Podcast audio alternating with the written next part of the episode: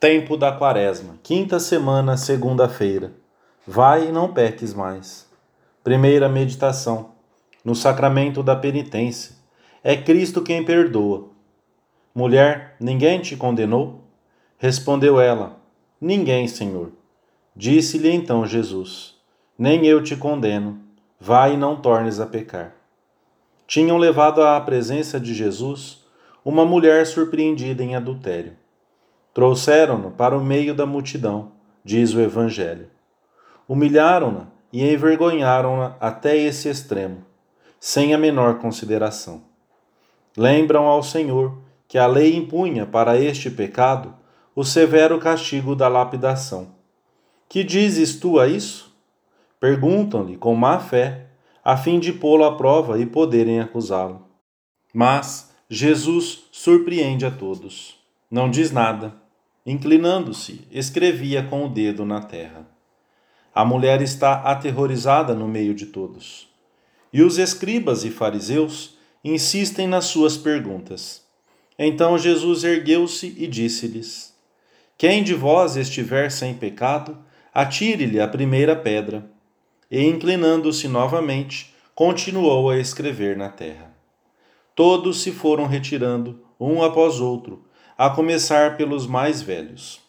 Não tinham a consciência limpa e o que queriam era armar uma cilada ao Senhor. Todos se foram embora. Jesus ficou sozinho, com a mulher em pé, diante dele. Jesus ergueu-se e, vendo ali apenas a mulher, perguntou-lhe, mulher, onde estão os que te acusavam? Ninguém te condenou? As palavras de Jesus estão cheias de ternura e de indulgência. E a mulher respondeu, ninguém, Senhor. Jesus disse-lhe, nem eu te condeno. Vai e não tornes a pecar. Não é difícil imaginar a enorme alegria daquela mulher, o seu profundo agradecimento, os seus desejos de recomeçar. Na sua alma, manchada pelo pecado e pela humilhação a que fora submetida, operou-se uma mudança tão profunda que só podemos entrevê-la à luz da fé. Cumpriram-se as palavras do profeta Isaías. Não vos lembreis mais dos acontecimentos de outrora. Não recordeis mais as coisas antigas, porque eis que vou fazer uma obra nova. Abrirei um caminho através do deserto e farei correr rios pela estepe, para saciar a sede do meu povo eleito, o povo que formei para que proclamasse os meus feitos. Todos os dias, em todos os recantos do mundo, através dos sacerdotes, seus ministros, Jesus continua a dizer, eu te absolvo dos teus pecados, vai e não tornes a pecar. É o próprio Cristo que perdoa. A fórmula sacramental, eu te absolvo, a imposição das mãos e o sinal da cruz traçado sobre o penitente, manifestam que naquele momento o pecador contrito e convertido entra em contato com o poder e a misericórdia de Deus. É o momento em que, em resposta ao penitente, a Santíssima Trindade se torna presente para apagar-lhe o pecado e restituir-lhe a inocência. O momento em que a força salvífica da paixão, morte e ressurreição de Jesus Cristo é comunicada ao penitente. Deus é sempre o principal ofendido pelo pecado. Tibi soli peccavi. Só contra vós pequei, e só Deus pode perdoar. As palavras que o sacerdote pronuncia não são somente uma oração de súplica para pedir a Deus que perdoe os nossos pecados, nem um mero certificado de que Deus se dignou conceder-nos o seu perdão. Antes, nesse mesmo instante, causam e comunicam verdadeiramente o perdão. Nesse momento, todos e cada um dos pecados são perdoados e apagados pela misteriosa intervenção do Salvador. Poucas palavras no mundo têm produzido tanta alegria como as da absolvição.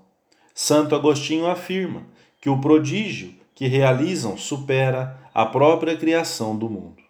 Com que alegria as recebemos quando nos aproximamos do sacramento do perdão? Quantas vezes temos dado graças a Deus por termos tão ao alcance da mão este sacramento? Na nossa oração de hoje, podemos manifestar a nossa gratidão ao Senhor por esse dom tão grande. Segunda meditação, gratidão pela absolvição, o apostolado da confissão. Pela absolvição, o homem une-se a Cristo Redentor, que quis carregar com os nossos pecados. E por essa união, o pecador participa novamente da fonte de graças que brota sem cessar do lado aberto de Cristo. No momento em que recebemos a absolvição, devemos intensificar a dor pelos nossos pecados, dizendo talvez alguma das orações previstas no ritual, como estas palavras de São Pedro: Senhor, Tu sabes tudo, Tu sabes que eu te amo. E renovamos o propósito de emenda e escutamos com atenção as palavras do sacerdote que nos concede o perdão de Deus. É o momento de recordar a alegria que significa recuperar a graça, se a tivermos perdido, ou sabê-la aumentada na nossa alma. Santo Ambrósio diz assim: Eis que o Pai vem ao teu encontro, inclina-se sobre o teu ombro, dá-te um beijo, penhor de amor e ternura, faz com que te entreguem uma túnica nova, sandálias. Tu ainda temes a repreensão, tens medo de uma palavra irritada, e ele prepara-te um banquete. O nosso amém converte-se então num grande desejo de recomeçar, mesmo que só nos tenhamos confessado de faltas veniais. Depois de cada confissão, devemos dar graças a Deus pela misericórdia que teve conosco e deter-nos, ainda que brevemente, a concretizar o modo de pôr em prática os conselhos ou indicações recebidas, ou de tornar mais eficaz o nosso propósito de emenda e melhora.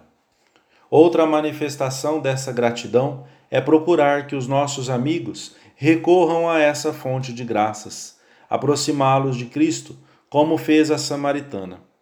Transformada pela graça, correu a anunciar a boa nova aos seus conterrâneos, para que também eles se beneficiassem da especial oportunidade que a passagem de Jesus pela cidade lhes oferecia. Dificilmente descobriremos uma obra de caridade tão valiosa como a de anunciar a aqueles que estão cobertos de lama e sem forças a fonte de salvação que encontramos e em que somos purificados e reconciliados com Deus. Fazemos todos os possíveis para levar a cabo um apostolado eficaz da confissão sacramental? Aproximamos os nossos amigos desse tribunal da misericórdia divina? Começamos nós mesmos por não adiar esse encontro com a misericórdia de Deus? Terceira meditação. Necessidade da penitência imposta pelo confessor. Ser generosos na reparação.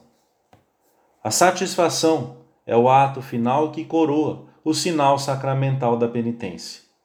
Em alguns países, chama-se precisamente penitência àquilo que o penitente perdoado e absolvido aceita cumprir depois de ter recebido a absolvição. Os nossos pecados, mesmo depois de perdoados, merecem uma pena temporal de reparação que deve ser satisfeita nesta vida ou depois da morte, no purgatório, para onde vão as almas dos que morrem em graça, mas sem terem expiado plenamente os seus pecados. Além disso, depois da reconciliação com Deus, permanecem na alma as relíquias do pecado, a fraqueza da vontade em aderir ao bem, certa facilidade para nos enganarmos nos nossos juízos, desordem no apetite sensível. São as feridas do pecado e as tendências desordenadas que o pecado original deixou no homem e que se infectam com os pecados pessoais. Não basta retirar a flecha do corpo, diz São João Crisóstomo. Também é preciso curar a chaga produzida pela flecha. Coisa semelhante acontece na alma. Depois de ter recebido o perdão dos pecados, tem de curar por meio da penitência a chaga que ficou. Depois de recebida a absolvição, ensina São João Paulo segundo, permanece no cristão uma zona de sombra devida às feridas do pecado, à imperfeição do amor no arrependimento, ao enfraquecimento das faculdades espirituais, que continuam a manter ativo um foco infeccioso de pecado que é preciso combater sempre com a mortificação e a penitência. Tal é o significado da humilde, mas sincera satisfação.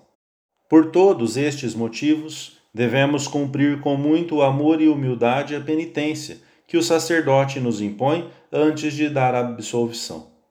Costuma ser fácil, e se amamos de verdade o Senhor, perceberemos como é grande a desproporção entre ela e os nossos pecados.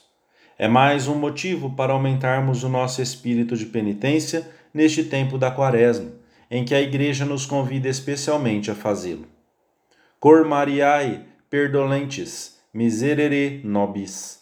Invoca o coração de Santa Maria, com ânimo e decisão de te unires à sua dor, em reparação pelos teus pecados e pelos de todos os homens de todos os tempos.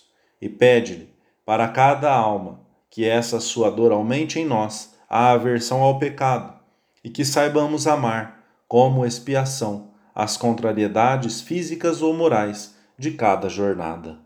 Amém.